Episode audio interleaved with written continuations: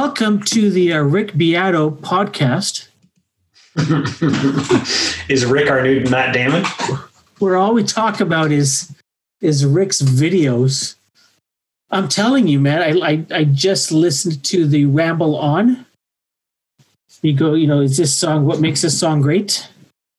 Episode, whatever it is, uh, Ramble On by Led Zeppelin, and uh, yeah, it just gives a new appreciation for how I listen to music. And uh, yeah, it's just amazing. Like the stuff you hear on the surface.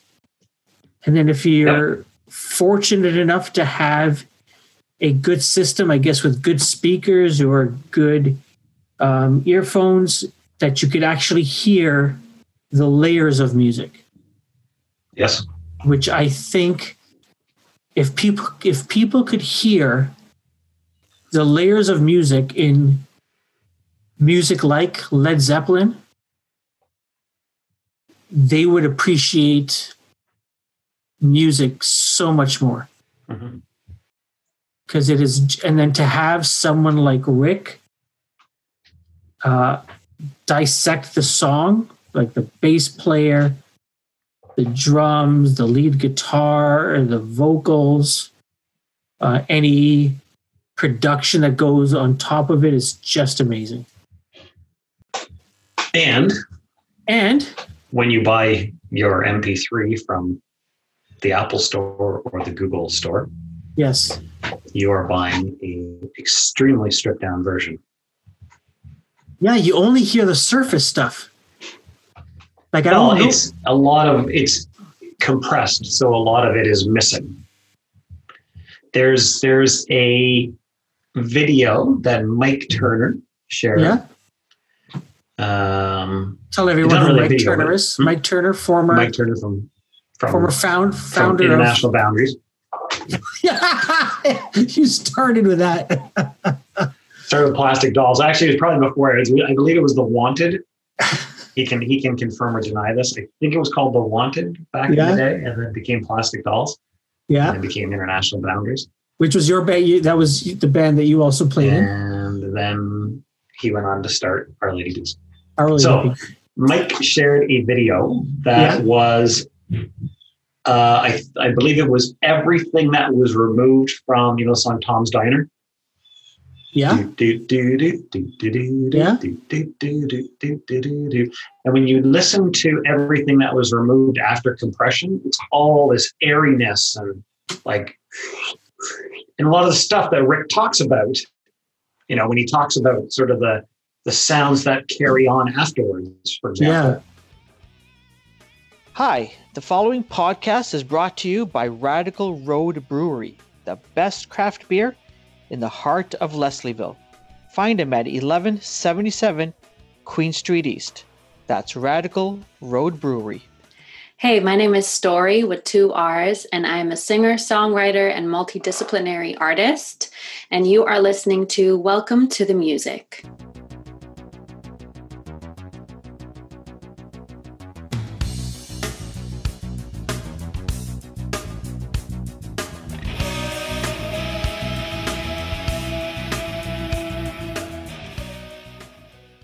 Welcome. Awesome.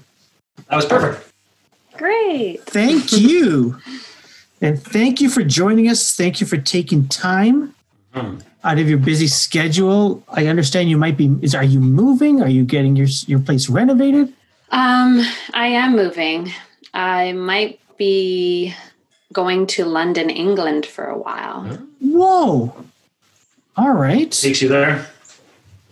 Um, I just really wanted to check out the scene out there. So, and I'm an EU citizen, and um, Ah, Brexit is kind of ending its transition for EU citizens to move there. So I'd have to basically go there before the end of the year. So I was like, you know what?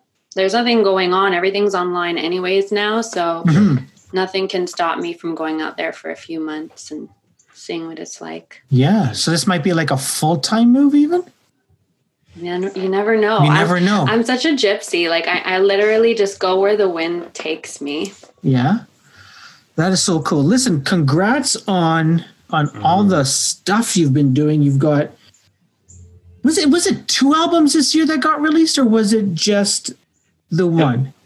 It was two, yeah. It was two. Greg, we've been interviewing people that are releasing two albums.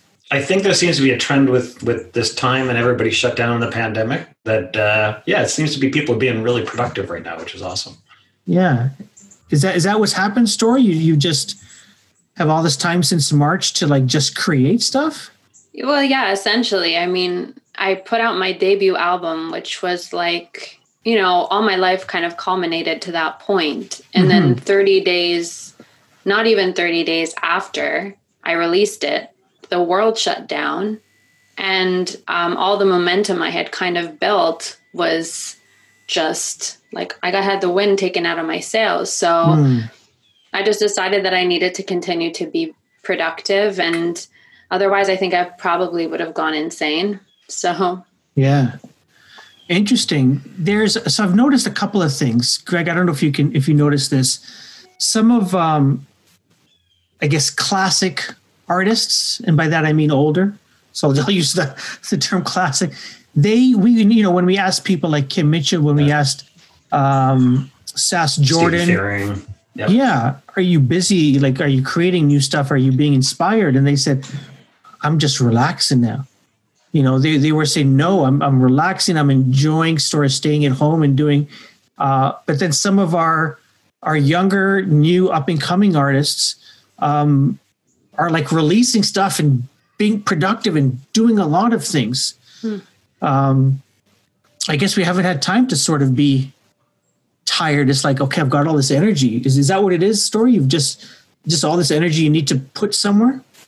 I think so. I mean, I can't really sit still. I always like doing some sort of project. Um, mm-hmm. But also, I think it had a lot to do with the fact that I am new in the industry. And so I would have lost all of my momentum if I didn't keep going. I yeah. think people who have been out for a long time, they can take the break, you know, it's not really going to affect their career as much. But when you're just starting to come out the gate, you can easily be forgotten um, if you don't keep rolling stuff out. Consistency is key. And now with algorithms kind of choosing mm. everything, you have like consistency is the key to the algorithms as well. So, and so you you released the EP, right? The on September yeah. fifth, I think it was.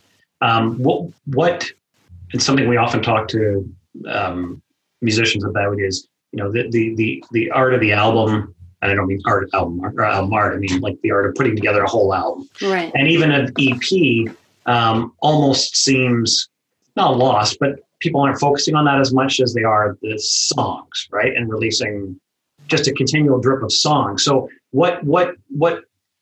And I understand the concept of the EP.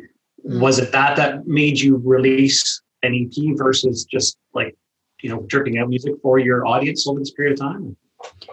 Um, so, you know, my name is Storry, and I like to tell stories, and I like telling more long form stories. Uh, I like telling stories within a song, but I also really love albums, and I love concept albums. And so, both of the albums are concept albums. And for me, um, it's kind of like watching a movie, you know, like there's this arc that happens. There's all these little bits of stories, these shorter stories happening, but then there's that arc that happens throughout the movie. And um, I just like to take my listeners on a journey. So it's important for me to have a conceptual kind of idea behind a record that I'm working towards, even if I do first release singles. Mm-hmm. We'd be remiss if we didn't ask you how um, how your health is, given that you know we've all been in quarantine in some way, shape, or form since March. Um, how have you been? How have you been keeping keeping up uh, with your with your mental health and with everything else? Thanks for asking. Um, my physical health has been good. My mental health has been challenging, but I'm very very blessed. Um, I think about what my life would have been like if COVID had happened, like maybe I don't know, seven years ago. And I think mm. I would have been in a much worse place because I was in an abusive relationship. And I, my heart goes out to all the people who aren't, oh, their home isn't a safe space for them. Um, and mine is, you know, I live with my mother. and she luckily still has a job. So she's been supporting me and my brother that live with her. And um, so, you know, I have so much love in my house and we always have food on our plate. So I can't complain. Um, and yeah, I, I, I, have a therapist that I speak to. Uh, haven't been able to afford as much, you know, but I have spoken to her a few times during COVID. And um, yeah, it's, it's a constant battle, but mm. um, I feel like I'm in a good place generally. Yeah, that's, that's great. And, and, I was going to say, just to dovetail off that, mm. um, I saw somebody post tweet today about, to your point, you know, one of the big challenges right now are that the teachers and the healthcare workers, I'm talking for the younger kids, are the eyes and the ears for like CAS. And that with the lockdown and with, you know, everything happening, there's that concern. There's the domestic and there's also well i mean it's partly that for the kids as well um, from that perspective but it's, it's interesting you say that sorry i just sort of keyed in on that tweet that i read earlier today i hadn't thought about until you brought it up which was really you know during this time we're, we're losing the eyes and the ears of the people watching out for the kids anyways mm. sorry mm-hmm. Mm-hmm. Um, yeah in terms of um, it, has been an interesting time for us i mean you know this has been cathartic to do this once a week um, mm you know, I for me personally, I got up to the Manitoulin. My wife and I, she had last year off. She's a teacher, mm-hmm. so we took off sort of early June and went up and headed up to the Manitoulin and hid out there for three months. So that's really okay. helped me. Yeah. yeah, that's nice. It's uh, it's interesting. This this this time has sort of uh, I don't know how you feel about this Storry, but um, you, you I sort of my eyes opened up, right? Because we're told a number of things. We're told to stay at home, and you brought up, you know, there are people at home that that's sort of the worst place for them. They going to work or leaving home to wherever it is that they go to school, maybe, um, sort of gives them that relief. Mm-hmm. Um, uh, and and then we're also told to wash our hands um, and, and I've had the opportunity to uh, to have on uh, whether it's this podcast or another one that I host, speak with Indigenous people, and you know they talk to me about it in many uh, Indigenous communities. They don't have clean water. Um, they have to, in order to whether it's bathe in water or whether it's cook food with water, they have to boil water first. So it's not as easy or as simple as saying, "Stay home and wash your hands." Mm-hmm. You know? Mm-hmm.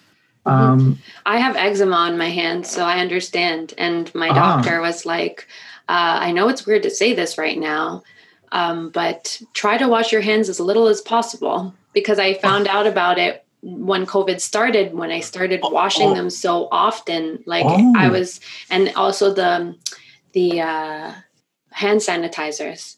Yeah. So um, I try my best now to wash with like not scented soaps and not use the hand sanitizer if I don't have to and just wash my hands, get up and like go, you know, if if possible. Um, but yeah, it's it's a very interesting time because I think when we're so focused on one thing being a problem that we often forget about all these other problems that actually cumulative cumulative. Eh, I can't say the word. That's a hard. Cumulatively. There we go. there you go. That was a tongue twister.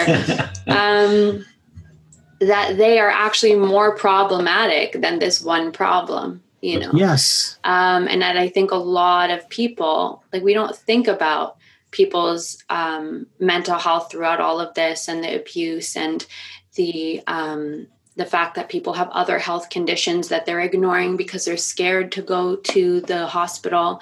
Um, another really big thing that I was talking about with a friend of mine, I really noticed. Um, for me, especially, this kind of inconsistency. So, like, for instance, we're like in phase one, then we're in phase two, then we're in phase three, then we're back in phase two, then we might go to phase one. And you can never really plan for your life that way. And yeah. when your life is very um, inconsistent, mm-hmm. um, it leaves you in a place of fear because you can't really know where you're headed and it's very it reminded me of my abusive relationship because mm. you never know what you were going to wake up to. It's like no matter what you did it, throughout the day you don't know if you're going to wake up to someone being angry or if they're going to be happy. And similarly it kind of feels this way like you're kind of walking on eggshells. You like don't know what's going to happen next. And so you can't really plan for your life. And i think that's very hard on people's mental health. I know that there isn't one right answer. Mm-hmm. Personally, I feel like I would rather if it was just like, we're going to be in phase two until we find a vaccine because, you know, we can't afford to go to phase one because people have to work, but we also can't afford to like keep going back and forth. I feel like at least I could figure out a way to pivot or like find a different kind of job if I can't do live shows or, you know sure. what I mean? Um, so I don't know, like it's kind of it's so crazy right now and I think also it's very interesting because I've always you know theoretically known in my mind that we don't have control over our lives like we really have just control over us and like our mm. own well-being but like we don't really have control over what the rest of the world is doing and like even our actions are are often based on everyone around us so um so covid was kind of a very strong lesson in telling everyone that you don't have control over you, the world. Like you just don't have control. Release can, the control you think you have over your life. And that was a lesson i learned about six mm. years ago but it's very interesting because right now it's like clearly evident. To everybody almost right? Mm-hmm. to basically mm-hmm. everybody. Well, it, or it should be and it's also i think what's causing a lot of the anxiety right? Until yeah for sure. acknowledge that those anxieties build. Yeah. yeah. Um, let's let's talk about music. Let's get back to to talk. Let's talk yeah, about let's Storry. Let's talk about music. Um, do you remember the first time you heard a song or you heard music and I don't know. I don't know what it is like with, with artists. Is it like is there a lightning bolt? Is there a a, a, a funny feeling in your stomach? Um, like what was it for you that said i want to do this. I want to be that. I want to sing there was no lightning bolt moment for mm-hmm. me. All right. Uh, i don't remember my life without singing. I've been singing since i sang my abcs my dad has a picture of me with a microphone singing the abcs at like yeah. i don't know two three years old. Like i don't even remember that time but um yeah, I just always loved singing and I was always good at it. And so everybody also like, you know, would compliment me and that felt nice too. So mm. I was like, okay, I'm going to keep doing this. Um, and then it became my therapy as well. Uh-huh. So, like when my parents would fight or I was upset about something, I'd go to my room and I'd write music and I'd sing to myself. So, were your parents musicians? Did was was there I don't know, maybe your culture? Was there a lot of singing in the house, regardless if you were good or not good? Mm, there was no, neither of my parents are musicians. My mother okay. always loved to sing right. um, in Arabic. Okay. And um, she, she sang me the Nami Nami uh, lullaby that's on the beginning, uh-huh. the first track and the last track on my album. So she's in the first track, she's singing with me actually. Oh, wow. Um, yeah. So she's she had a dream when she was a kid to be a singer but it wasn't something she ever pursued. She never like mm. um, took singing lessons so her pitch isn't the best and you know things like that. But she has a sweet voice and she would always sing around the house. But um, and my dad he's more of like uh, he does construction and he's he's more creative in that sense okay. like visual sense. So i feel like i kind of got a bit of both and um, here i am. And your brother's a musician as well he is. He's my younger brother. Okay. And um, yeah, I don't know how him and I. He's a prodigy. Like he's crazy. I saw. I saw you guys did a. Uh, oh, what is it called? He was playing the piano. It was a live stream. Yeah, it was a was live stream. RBC. No, it wasn't RBC. It's no. it's the. Uh, oh, it's it's usually when it's live. It's like in a, in a weird place, and there's like only twenty people show up. Um, yeah, it was a live stream. It, it was, was, a live stream. stream. Yeah, yeah. I, yeah. don't know who was hosting it, but yeah, he was playing the piano. You introduced him as your brother, but yeah, you two were like amazing. Thank just you. yeah, just the the renditions of your music, him on the piano and you singing. Uh, I sort of felt if I closed my eyes, like yeah, I'm I'm in a jazz club somewhere in Montreal, just relaxing. Is, uh, yeah, how my brother, felt. he's he's very talented, and he and piano's not even his first instrument. His 1st Mhm. instrument is saxophone, and Okay. he so he plays that. He plays the drums. He play. He's just he's so smart. Did you always play together, or is it something that's developed later? Or? Actually, we don't usually play together. Okay. Um, he doesn't. He's actually in like video game designing, and um, he creates like uh, character, like 3D animations and stuff. Like Hmm. he's crazy. Um, so I don't. Uh, we don't really do music together, but ever since COVID, because we're living together and I needed an accompanist and I couldn't get an accompanist, he graciously stepped in and learned all the music. So Uh, well, tell him he's amazing. I will. The I both will. of you, the both of you for Thank sure. you. Um, you you finished you now. Were you living? I know you went to Montreal to finish high school. Mhm. Were you at the time living in Toronto and then moved to Montreal?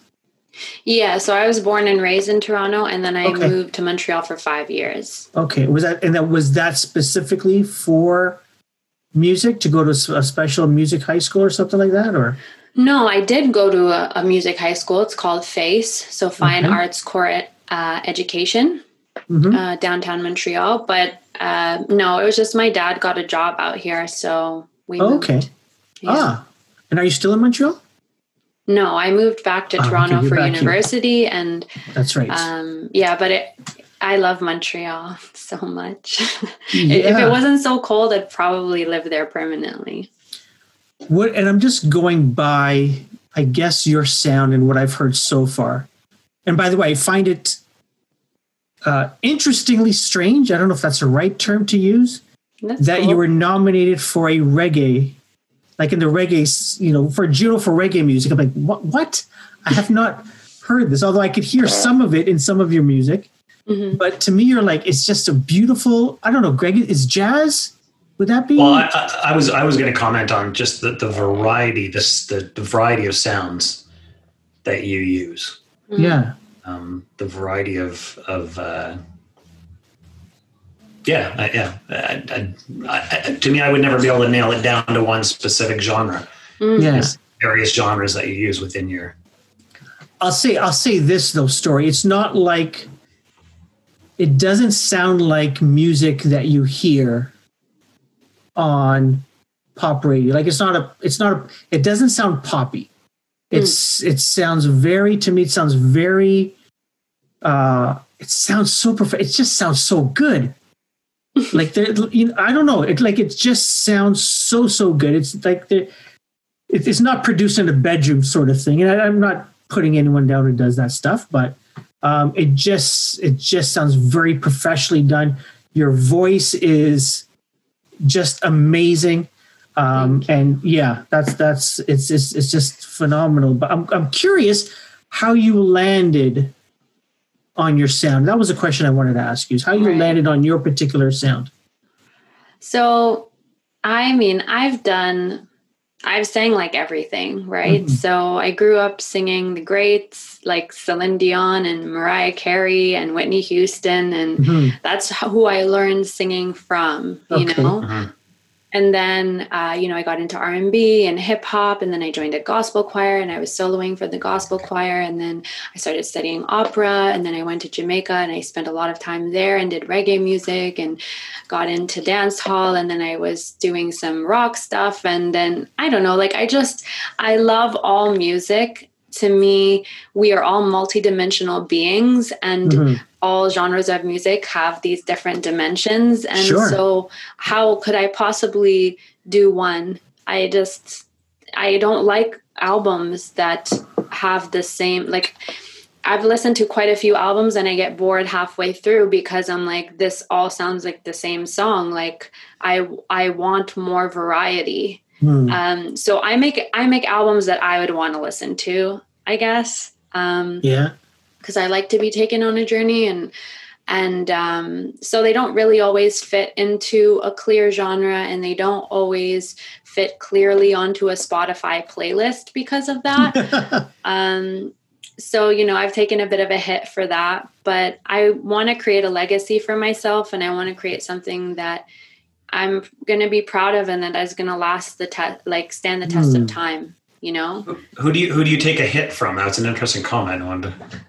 Like, um, just like the Spotify stuff, uh-huh. like they can't fit me because they don't know what genre I fit into and like my songs don't necessarily fit in between a bunch of like contemporary R&B songs or like right. you know what I mean so um everything has generally the same a similar sound at least with mm-hmm. like pop music sure. and yeah. my my music is structured like pop songs they're just not exactly like pop songs. So uh-huh.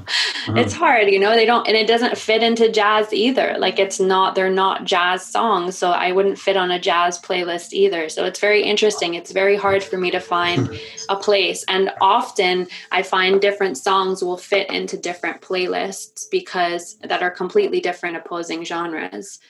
Um, yeah. So do you, we'll go, you know, let's go back to that conversation because you talked about you, you like concept albums. You, you like putting out a, long story, hence albums rather than singles at a time. Did you ever have you ever thought about internally creating like focusing your music on how can I win the quote unquote Spotify game? You know, do I put out a song? Okay, then that'll fit on that playlist. Do I put out song number two? That'll fit maybe the same one or a different one, or do, hmm. do you, have you ever thought of doing that? Of course, because I could write things like that very easily. Like I'm, uh, I consider myself to be a pretty strong songwriter. So right. I just, I'm like, okay, if I wanted to, I probably could make an album like this that would sound like that so it can fit in this. But I just don't know if I would be happy. Hmm with like I need to know that I can sing that song every single night for the rest of my life in order to feel good about it. Because I mean if once you blow for a song you're going to have to sing it forever. So you better love the song. That is so true. Greg is laughing. Is there a song greg you have in mind or? No i know. I was just thinking of some of the some of the musicians who just don't play certain songs anymore, even though the the, the people that love them want to hear that song. So that's why I was yeah. sort of chuckling on that one. Yeah. I was just sort of thinking, does Def Leppard like playing "Pour Some Sugar on Me" anymore? I'm just wondering whether you know they go, yeah, let's not let's not sing that song anymore. we're, we're sick of it, or I can't believe we we we, we did that. Um, I have two two two pieces, two two sentences I wrote down here. Um, you almost studied medicine. Is that is that correct, or did I read that wrong? Yeah, I, I did. Yeah. So, when I was a kid, all right, I wanted to be a doctor and a singer, and um, I was, I think, about seven or eight years old. Okay. And I asked my parents for medical books for Christmas. That's what I wanted for Whoa. Christmas. I was such a nerd. I really was such a nerd.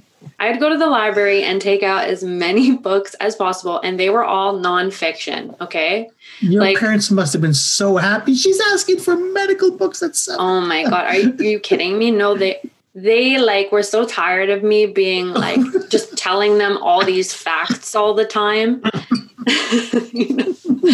But um, and then they gave me these two books, and they were like just kind of um, like biology, like just showing you the the muscles and the the names of everything. It was just kind of like charts. Yeah. And I really wanted a book that would tell me more about how the body actually functioned. So I was like, guys, like, thanks so much, but like, and they're like, listen, just study those books, and then once you know all the names then you can then we'll get you another book. But they never did because i was so bored of just learning the long ass names for all of the you know the bones you know? I wanted to actually understand how the body was functioning. Wow. So, anyway. And then that was it. They they they waited you out. Not really. I mean, I probably would have I might have continued, but I had to be realistic. I had to pick one thing or the other um, later on in life, and mm. also, I, I just really I'm not a huge fan of Western medicine. Um, mm-hmm. I practice more like naturopathic and holistic medicines, and it wasn't really that popular when I was about to go into school. So I wasn't I wasn't sure. thinking like, oh, I'm going to study to be a naturopath. Sure. Um, now I probably would consider doing something like that or, or a therapist, um, something along those lines. I'm very, I love, uh, for me, this is what I love about music, and this is what I love about medicine, and this is what I love about, you know, mm. therapy and everything is the transformation that it mm. does, that it gives to people. Uh, I love coming off the stage and seeing people who had come in one way leave another way. And it's a similar thing for me with um, any kind of art that I do and with with with the idea of medicine it's the transformation of people and people becoming better or healthier people when they leave and that's what really um, drives me forward that's my mm. why behind everything that i do so if music isn't doesn't end up being my bread and butter like i'm not I'm not upset about that because I know that I can transform people's lives in many ways. And I would go back to school and study medicine or therapy um, to become a psychotherapist or something. Wow, that's interesting. I know. I know. I think I read that you went to India to take a bit of a break at one point in your life. Is that like? It sort of sounds like what you're talking about there, going there, and like how much of an impact did that have? Obviously, on your life significantly, but also on your your music and your decisions in life. Yeah, well, so I went to I went to India after I had left my ex-boyfriend who had, you know, put me in a strip club, coerced me, took all my money, was physically, mentally, emotionally, and financially abusive. Like he just exploited me in every way. And mm, none of my family or friends knew anything that was happening, you know. Um, and I didn't have it in me to open up just yet. I needed time. And so I decided that I was going to go to India. And um, I went out there for three months and I couch surfed. And um, I studied yoga. Uh, hmm. Because I was planning on becoming a yoga instructor and opening up a vegan restaurant with my aunt hmm. uh, when I got back and it was the omens that brought me back to doing music because my ex had taken all of my hard drives and the whole studio and everything. So i didn't even have an mp3 of my voice. And it was you know that world was filled with trauma for me. So um, the idea of going back before i had gone to india was like a, a definite no you know? Hmm. so i'm really happy that that trip happened and it it brought me back to music and art. You're you're very open about your past. You don't uh, you don't hide from it. You I, I don't know if embrace is the correct word to use, but you sort of embrace the lessons, I guess, that you learned mm-hmm. from there. And in fact, you know your your music is almost a response uh, to to your to your past. Um, that must have been a difficult uh, sort of decision to come to was was to not forget or was that easy for you no it was a hard it was a hard thing to do and it still is a hard thing to do because i don't have all the answers hmm. and i know that the things that i talk about can be touchy and mm-hmm. so um my purpose behind doing it is to try to elevate those that are in those experiences and that don't have their stories being told very often. And so they don't feel like they can talk about it with anyone or feel good about themselves. And so I think it's really important. And I think that um, I've come to a point in my life where I have enough support and I feel strong enough that I can be an anchor, hopefully, for other people. Um, but yeah, it's it's never it's never easy. Hmm. You know, it, it it doesn't. It gets a little bit easier sometimes, but I'll tell you, sometimes like I'm still scared shitless. I don't know if I'm allowed to say that. You're allowed. You can, Yeah. you can swear. Okay. We're fine. okay. um, Yeah. yeah. So, um, yeah. For instance, like I went on tour in the states, and um, this was just before the pandemic hit. And uh, anyway, so I, I, went, I went to a bunch of cities, and there were a couple of the cities that were, you know, like in Indianapolis, and it was like all white people, and some of them were a lot older, and I was so nervous. I was like, oh my god, should I tell my story? Should I should I like sing "Fuck Me Good"? You know, like w- Mhm. what do I do? And um, it's interesting because I was so nervous, and here I am. I'm judging them, right? And Yeah. they're judging what they're what I think they're gonna think of me. And like I'm I'm scared they're gonna judge me, but I'm judging them thinking they're gonna judge me. Yeah. And so I just decided, okay, I'm just gonna go up and I'm gonna speak my truth. It is what it is. And um, what's the worst that could happen? You know what Sure. I mean? Somebody walks out. Okay, so what? They weren't meant to be there anyway. yeah. So I go and I and I sing and I just do me and at the end it was like those same cities that I thought were going to that I was afraid of speaking my truth to they were the most receptive about my story. Wow. So you never know. You don't Hmm. actually know. We think that we know how people are going to react, but we are not fortune tellers. You know what I mean? We act like we are all the time. And I would always say, I'm like, I'm great. I have such a good intuition. And generally I do. But, you know, sometimes I'm fucking wrong. You know what Yeah. I mean? Like, so I basically, um, I learned a great lesson then. And um, I had learned that lesson actually when I had come back from India as well. And I had told a bunch of my friends and family about what had happened to me. And I thought a bunch of my family and friends would be angry with me or disown me or whatever. Hmm. And the few people that I thought would actually be by my side were the people that actually weren't. And the people that I thought would react badly were the ones who embraced me. So you don't, you can't tell. Like you can't know these things. Yeah. That is that is so that is so so interesting. Um do your I want to talk specifically about your I guess it's a video, but really it's like a mini film, the claymation film that you did for is it the song Up? Yeah. Yeah. How so first of all, just technically, like how long does it take to make something like that? Okay. It, okay. Well, first of all, I actually never did anything like that before. So it probably took me a little bit longer than other people, but um, it was about a four month um, journey. Yeah. And uh, we, so for example, each second is 24 pictures, and you have to take each picture and, and move everything incrementally in the same directions that you need them to move, and then take a picture.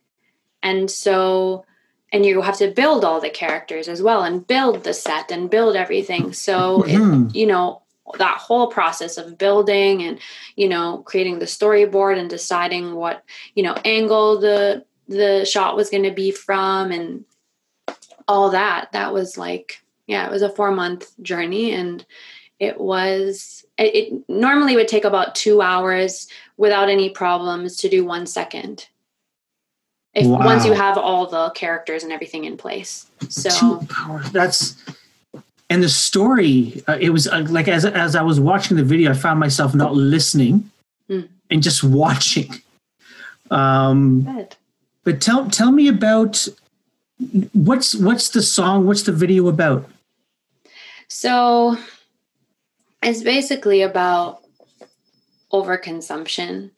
You know, it, it tells two stories. It, Hmm. One is is is about a codependent relationship where the girl is trying to clean up this guy's mess all the time. He's leaving dirt everywhere and she just keeps trying to clean it, but it keeps piling up further and further because when we are in codependent relationships, we think we're helping the other person, but we're actually enabling their bad behavior. Hmm. Um, so that was one side of the coin. And then the other side was the consumption and the idea that our self worth is often linked to this consumption. So initially, the man is trying to lift a rock because he wants to show how strong he is to this lady and he loses his arms. And so she puts the arms back on for him and she kisses Yeah. him and she's like, "No, you're fine. I love you just how you are. It's Yeah, okay." But he that's not enough because now his ego is bruised and our egos are our worst enemy, you know? Mhm. um, and our worst enemy for our relationships as well. So he goes and he drinks this potion, and then we watch him continue to consume things, thinking that he will get better and be better if he just consumes more. And then he loses that whole relationship altogether. Yeah, that, that was that was phenomenal. A good Thank four you. month good four month journey. Yeah, it's been in some film festivals, like over Oh. a dozen now. It's won a couple awards, so Nice. I'm, I'm very proud of it. Yeah. That's great. I wanted I wanted to uh, I wanted to explore something which is where I thought Kareem was going earlier. Um, a statement that you've made a couple of times, being an ex musician myself, Hmm. um, along the lines of strip clubs in the music industry. You describe them as sort of equally misogynistic and problematic. Hmm. I sort of I want to I want to explore that with you. Um, again, I'm I'm I'm many years out of the industry and older than you, but um, can you expand on that? Yeah, sure. I mean, I'm sure you know, but when we watch the you know the artists on TV and we hear about them, we I mean, you have to be kind of dense to not notice that it's there's a lot of exploitation and sexualization happening. You know, especially with the idea of labels, and that's why they're getting so much um, heat right now because people are waking up to the fact that it's hugely exploitative and kind of like pimping. Hmm. And so Hmm. um, I would often say, like, when I left the the this the strip club and I started getting into the music industry more heavily, um, I really didn't like it. I was so I was at there were so many times where I just cried and I was like, why am I even doing this? This is horrible. This is is this how I'm going to be treated for the rest of my life? I really thought that because I didn't have another way of being treated. I had for so many years been in a strip club, been with my abusive boyfriend, and been treated um, a certain way. And my only value seemed to be my beauty and my body. And then I was in the music industry, and it seemed that people couldn't see past my external beauty, and they could only. Um, and I had a guy blatantly one one guy blatantly said to me, "I cannot work with you." He was a producer and a very Hmm. big producer, and he said, "I cannot work with you because um, all I can think about is fucking you." So What? yeah, he literally just said that. He's like, "You're very talented, but it's not going to happen." And it's interesting because I really was like, Jesus, like at least at a strip club, I know the transaction. You give me $20, I get naked, you know, one song, $20, that's it. You know what I mean? Like that's what it is. At least I know what I'm getting. When you're in the music industry, you don't know what you're getting. You go into a room and you think you're going to be doing work, and then they try to do something. And then you think, um, I, I know plenty of girls. Like I tried my hardest. I was like, I'm not. I don't want to sleep with anyone in this industry because I don't want to make it up there. Even if I liked someone, I like didn't want to ever wonder if I had made it for that reason. So I was like, okay, I don't, I'm gonna just like not mix pleasure and business any longer, you know. Hmm. And so, but I know plenty of people who have slept with people and they, it's not like it helped them. There isn't like a clear transaction where you're like, okay, if you sleep with me, then I will make you famous. Like, it's not like that. And so, um, I found that very frustrating, like that there was no real regulations. It's kind of like the Wild West in the music industry Mhm. there's um there's no real protection and um and it seems to be just everywhere even some of my friends friends like that's why i often don't name people because it's like everybody knows everyone. And for me to go this this this this this this guy they're going to end up having no one in the damn industry anymore. You know what i mean? Like if yeah. they really were to like push them out and they're not going to do that. And sadly it's like sometimes it's not even so blatant. It's just these small things that happen and they just they limit your opportunities but it doesn't just happen in the music industry. For instance, my cousin told me that one time she was at this party and she just worked, this is just like a corporate thing mm-hmm. um, that she used to work at. And so she was at this party um, for her work and people were getting super drunk. And she overheard this guy saying that basically the reason that she didn't get the job was because the guy who would have been her manager said that she was too hot and he wouldn't be able to concentrate is there i always think that these are just sh- shit that happens in movies.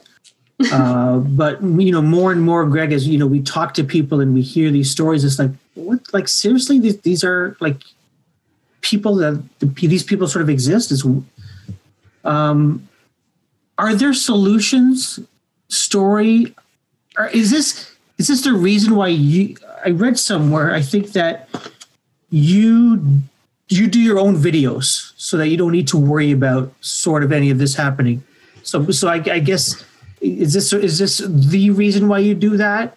Um, and, and is this part of the solution, or are there other solutions? Well, yeah, I mean, I produced chapter three, the come up all. Um, me and my buddy Tom from high school I've known him since I was 14. Mm-hmm. So I definitely felt safe there. And um, so we produced and wrote the entire album. And it's not because we're producers, we didn't want to do it. I think that the product would have been a little bit different. And um, I had it envisioned it a little bit differently, but um, I didn't have the means or the know how to do it exactly how I wanted it. So I just used what I could and the resources that I had because I just didn't want to have to deal with any more of it. And also, um, I just it I just don't like having my life in other people's hands and then mm-hmm. feeling like like I owed people something and anyways i just that's that was the reason. A lot of it was like out of desperation. I just didn't want to have to deal with that misogyny and and the sexualization. And i, I was just getting frustrated you know? And i know that's not really always a good reason to like do stuff but um but for I you know. it is right? Well, i think it worked out. Yeah yeah i think i think i was sorry. Yeah you, you've you've lived you sort of had you've come through something and you know what it's like and it's like no i don't want that anymore. I don't want to you know so it's like forget it. Yeah this guy might have a big name or whoever but no been there done that. Exactly not, not, not going to put myself in that position anymore. Um, um, and i would say as far as your question for um, you know what can you do i think part of the solution is um, more women just doing stuff together. And, mm. um, you know, I had said this to uh, at a party one day, and, and people were like, well, you know, like you, you can have male allies. And I was like, yes, you can. But it's very important that women um, find uh, confidence to have this kind of autonomy because we're not taught to, you know um, I had read somewhere, and it was a while ago, so don't quote me on exact um, percentages, mm-hmm. but basically, the article said something like if there's a job posting and a male sees the job posting and he has 40% of what's on there, he will apply. Like 90% of them will apply. But it was the opposite for women. Women could have 90% of what was on there and like barely any of them, like maybe 20 or 30% would apply. Mm-hmm. Um, and it's this kind of idea of perfection. It's uh, being safe. You know we're always taught to be safe to play it safe. Um, we don't have this kind of like audacity that men do. And so i think um, you know as a male ally you need to uplift the women around you. And you know give them confidence be like you know your vision is good. Keep going with it. Like don't try to like fix it or like you know what i mean? Yeah. we need to make mistakes too. We need to fall on our ass and that's the best way to learn but we're always taught to kind of play it safe and i think a lot of men often think well i'm just making it better. But i think um, women more than anything need the confidence especially if they have enough tools and they are going in a, a, good direction like don't kind of try to minimize their vision or, or make it more like yours. Um, just just give them the confidence to keep going. I remember doing interlude 19 and I've, I've told the story a few times but junior t produced three of the songs on there and he's one of my good friends. Mhm. and um, I said to him, Hey, do you want me to send you the voice memo of the song ideas that I have uh, before I record them? And he Mhm. goes, Nah, fam, everything you write is fire. Just record the thing and send me the stems when you're done, and I'll finish the production. And just him having that like confidence Yeah. in me and what I did gave me the confidence in me to write and finish the record in seven days. Nice. Um, we, Greg and I, we spoke with Ebonnie, Ebonnie Rowe, I think. Uh, Mm. Yeah, I was, sorry, I was going to go next. I thought that was interesting. Yeah. Yeah, yeah. Um, you know, she's got the Honey Jam program and uh, the the show and everything like that. Um, you know, she's. I, I don't know if you know Ebonnie or if you've worked with her at all. I actually just had a podcast, um, like a like an interview on. Um, Wait, you've done another podcast before this one? I thought we were exclusive. I'm just kidding with you. Um, it was with Nav Nanwa. I don't know if you know him. Mississauga, yeah, yeah, good yeah, guy. so Yeah. he we did one together, and so I was actually on it with Ebonnie. Okay, was that your first time? I guess meeting her virtually, or Actually, I had also been um, an RBC, you know, emerging artist. oh yeah, So, uh, like for for the concert series that they had put out, so Okay. they had done a master class for us that we got to, you know, take part in, and she was one of the speakers. So Ah. I had met her before that, but Nice. she hadn't met me until then. Oh, fair enough. I'm wondering if there's if there's other because her, you know her whole idea is, is very similar, right? You know, she was you know told that hey, all these the depiction of women in rap and art and, and, and hip hop and such, and you know, so she was sort of looking for you know solutions to help you know uh, women out. Um, I'm wondering if there's other programs that that you are aware similar to what uh, what Ebonnie is doing that you know seek to empower and give support to women in the arts or music uh, communities. hmm Um, there is a program that I just found out about with SOCAN, and uh, I forget what it's called exactly. But I think if you go, if you're a SOCAN member and you go on their website and you just look up different programs or awards that they have, um, there is one for women to help women develop, especially if they want to develop um, their production skills. Um, but yeah, I don't know too many that are um, explicitly for women. Mm-hmm. Um, I'd like to think that more and more are trying to bring about more diversity, and so they're trying to bring more women and more people of color um, into Mhm. these programs. But um, I don't know of any offhand. Let's get back to music. Sure. I'm not good at these segues, Greg. I need to I need to figure this out. I'm sure where you're going, but you go. Uh, we're all, I'm, I'm all over the place at least. Um, okay, so I, I mentioned this before. You you've been nominated for Juno uh, in the reggae. Is it reggae song category? Reggae album category? Yeah, reggae song. Yeah. reggae song category. Um, you know, you've already talked about you know different types of music and singing everything that um, you know why not? Especially again, you know, I'm, I'm you know the, the, the your singing is just phenomenal. Um, but tell me how how did that song Another Man? Um, how did that come about? And yeah, how was it? How does it feel being nominated for Juno? Well, it was cool. You know, I wasn't expecting it. Mhm. and um, I was actually going to the CBC building that morning when they announced it for another interview. and so um, I had asked my publicist Ola if she would come um, and meet me at the interview because um, normally she does, and she was like, "No, um, I'm going to be at the Juno um, announcement thing." I don't know what it's called. Anyways, so I was like, "Oh, I guess I didn't get an email for that, so I must have not gotten in." You know. Yeah. So I, I literally just didn't think I, I got in at all. And then Mhm. I'm walking up to the building and my friend sends me a text and it's like, congratulations on the nomination. And I'm like, "Ugh, why are you fucking with me? This is not a funny joke, you know? Like, don't play. And then Ola messages me and she is like, wow, congratulations. How come, you know, we didn't know about it? And anyway, so it was cool. And then I got to go upstairs after my interview and um, they were kind of wrapping up the red carpet, but I made my I made my way through. You made your appearance. Yeah, and for the as for the song, um, yeah.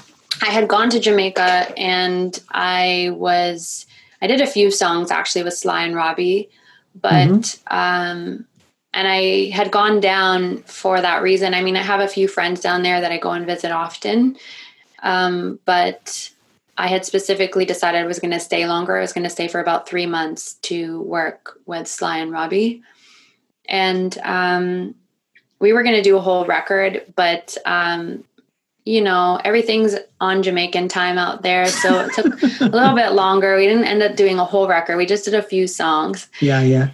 and then um, and then they put that one out. So I had been working on some stuff that I was going to put out myself, but that one was particular, like specifically for their record because they were. It's um, I don't know if you know what a juggler rhythm is, but basically they um, the producers out there will put out one rhythm or one uh, beat, kind of like an Okay. instrumental, Yeah. and they'll give it to like seven artists, and each artist will write their own song to it, Okay. and but it's all on the same instrumental okay. and then they'll give it to different DJs and they'll play them, you know, uh, little snippets of them, and they kind of all go together, which is cool. oh, nice. Um, but it's a very popular thing in Jamaica to do. And so they had released it. I had made it a year before that, probably more than a year before that. So I didn't Oh, wow. even think anything was going to happen with the song Sure.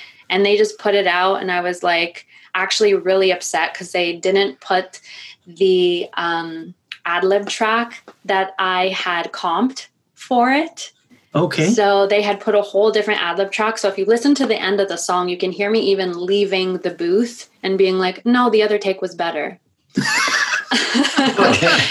yeah. So, and I was so livid because I was like, oh my God, they used the wrong track. They didn't tell me anything. They just put it out. And I was like so upset. But, um, you know, you got to pick your battles. It was a great song. So I'm like, okay, it's okay. But like at first, I was so angry. I didn't even want to share the song. oh, wow. it was so bad. And it's funny because that's the one I got nominated for, you know? So from the excitement of the Junos to the excitement of, or maybe not, one thing I have to ask about is I think, if I'm not mistaken, a 16 year old Storry on Canadian Idol. Did I Oh find that? yeah, yeah, I you find did. that? Hey? You did. Oh my God, you're digging into my shit. Yeah. What is going on? What was that experience like? Um, it was cool. Well, you have I to tell was- the, you, so, you you have to tell a story. Tell a story about like what happened, and, and then and then and then tell us about. Oh, okay. Yeah. So, um, I mean, you know, you're a kid. You like want you want people to think you're a good singer, so you Sure. think that's how people are going to find you. Um, my family didn't have money. We, you know, I wasn't going to be able to make a record on my own, so that seemed like the best way to get discovered. Mhm. Um, I was very shy back then, and so um, it wasn't as fun, I think, as an experience for me as it was, I think, for a lot of other people. Okay. Uh, but it was cool. Like, I mean, they loved my voice, obviously. Like, I made it in. Mhm. Uh, so, yeah, I mean, Cool. I don't really think about that too much. I was like shocked that you, yeah, Uh, that's great. You guys did research. We yeah, Greg, congrats. Did some Big kick surprise because I never do research. I'm just I'm just a sidekick, and I actually came with something tonight. That is awesome, Greg. Way to go. And Wig Story, Canadian Idol. That is awesome. What do what song did you sing? Do you remember? I definitely sang I Will Always Love You. Ah, Yeah. amazing. I think that's my go to. That's your go-to public song. Yeah. And now you've got want so like many of your own. Pardon? Now you have so many of your own. Well, exactly. I actually really don't like to sing covers now. Now that I have my own music, like I really don't want to sing other people's music. Occasionally, but Yeah. Um, we, we haven't talked a lot specifically about um, chapter three, the come up, or your latest interlude 19. Um, but seeing that interlude 19 is your latest one, um, why don't we talk, a, you know, a, a little bit about that? Tell us about, you know, um, uh, again, I know you like stories and stuff, so there's probably a, a theme that goes on there. I read somewhere that if you put all the song titles, it like it makes a sentence yeah. or something. So to tell us about you know what, what Interlude 19 is all about, and tell us about that that neat little thing that you have going on with the the song Sure. titles. So interlude 19 it was I was just thinking about the time that we were in and I was like, hmm, this seems like purgatory right now. This uh, like waking up, going to sleep, feeling like every day is the same, not knowing what day of the week it is, you know, it's just like it was treacherous, especially when, when we were in like complete lockdown. And I thought about it and I thought about the saying, you know, um, nothing is permanent, right? Mhm. Everything in life is temporary.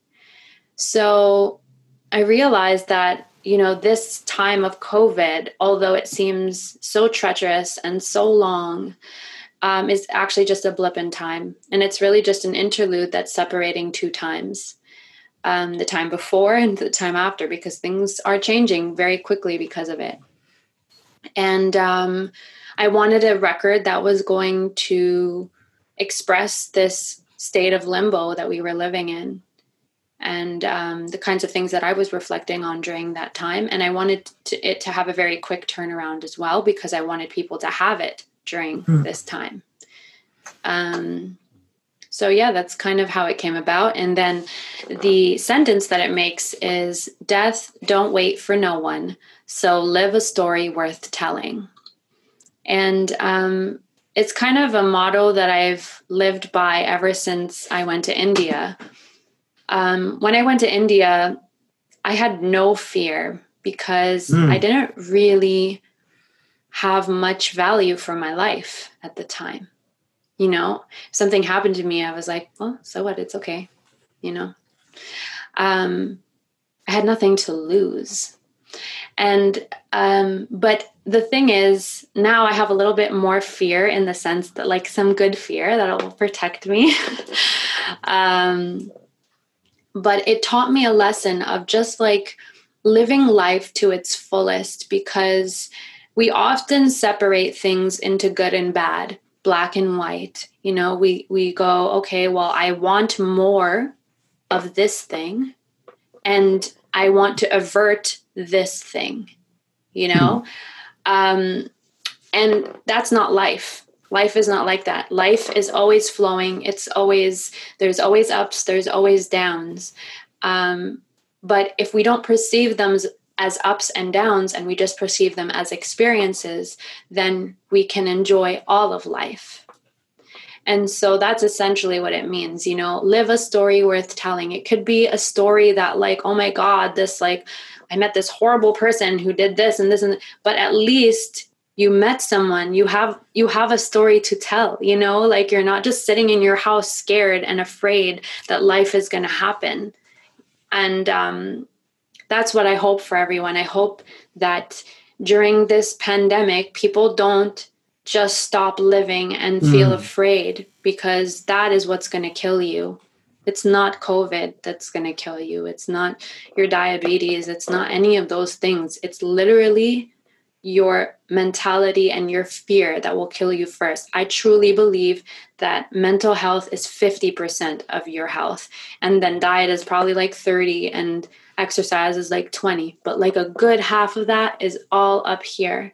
When I started feeling um, happier, my digestion got better. You know, for five years, I was trying this and that and probiotics and cutting out gluten and cut, you know what I mean? Now I'm just happy and mm. I hmm. can eat a little bit of everything in moderation and I have good digestion. So, you know, so that's kind of that's what I want to leave people with. I hope that I, it's hard though because it's very like the it, it, you can believe know it in your mind, but to know it in your heart and your soul is is another thing. That's awesome. And and and and again, I, I just love the name of it for this period of time, that the, the interlude 19. I just think it's fantastic. Um, one of the things we like to do before we finish off is just get an idea of, you know, what's what's in your ear lately? What are you listening to? I listen to a lot of Anderson Paak because he's my favorite of this time. Um, I've also been putting on, I just discovered this playlist on Spotify called Pollen, and it's supposed to be a genreless, um, a genreless playlist. So I've been enjoying that because I've been discovering some really cool music. Some of it I'm like, okay, skip. But like there's some other stuff that I, I've been really enjoying and I, I like that it takes me in different directions. Hmm. Um and yeah, I've been listening to a lot of world music as well. Like I've been listening to flamenco and like the like Hindi classics and like things like that. I find a lot of pop music to be very boring and I really hate autotune. So mm-hmm. majority of stuff as soon as I hear autotune on a voice, I usually skip, which ends up being the majority of the playlist, so I don't even bother anymore. Yeah. Um cuz you really lose the quality of someone's tone um, people don't realize it's become an industry standard, which I think is really sad. But there's like textures to people's voice that get lost and character. And I mean, if you look at Bob Marley, he didn't have the most beautiful voice. And but he just had this really unique, beautiful texture and soulfulness. And you lose that with with the mm. auto tune and and often people don't even notice that it's happening because it's it can be quite subtle right? Like there's things like melodyne that will change your pitch and, and fix your pitch. And i think it's fine if you need to change the pitch for like one or two notes in your song because you know the take was just so good. Um, but then when you have the whole song kind of fixed even mm. just incrementally even imperceptibly to most listeners it just doesn't sit the same for me. So I've been listening to more um, world music because of that. Awesome. Storry, uh, we would love to keep you for so much longer, but uh, uh, you can keep me forever. We, would love to. we would. We would love to. I'll make us dinner. It's like virtual. You, as long as you sing. I don't want Greg to sing. oh, come on. Wow. wow. That's why Greg is a former musician. He's You're so mean, Kareem. He is. And I put up with this every week, week after week. You have no idea. Storry, thank you. Thank you so much for your time. Um, I, I don't know if I've said it to anyone, but uh, when things get back to, in air quotes, normal, um, whether you're in London or here, uh, would love to come and watch you perform uh, your, your songs. Uh, your, your voice is just amazing. And if you sound great on my laptop watching a YouTube video, uh, you're, you're probably uh, phenomenal live. So thanks so much for your time. But please, uh, why, don't, why don't we t- tell us where if people want to find your music, find more about you, what you're up to, where can they go online to find out? All right. Um, well, first of all, thank you so much for having me. I had a blast.